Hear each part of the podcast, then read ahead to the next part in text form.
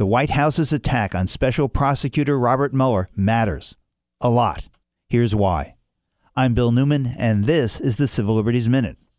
The White House, Donald Trump's allies, Fox News, and the alt right media are attacking Robert Mueller, the FBI, and the Department of Justice, a mission, it appears, to stop Mueller's investigation in its tracks and or to protect President Trump should Mueller's investigation turn out badly for the president.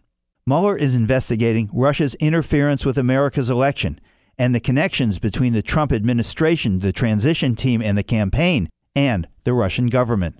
This is very serious business. Mueller's investigation is the embodiment of the rule of law and the premise that no person in America, no matter how powerful, is above the law. The claim that Robert Mueller is some sort of Democratic Party patsy is, by any objective analysis, ludicrous. He's a Republican. George W. Bush named him the FBI director, and he's conducting an investigation that appears to be above reproach. Those orchestrating the campaign to discredit Mueller are not the only ones to blame. Other elected officials, through their silence and acquiescence, are complicit. So we now must heed the adage that nothing strengthens authority so much as silence.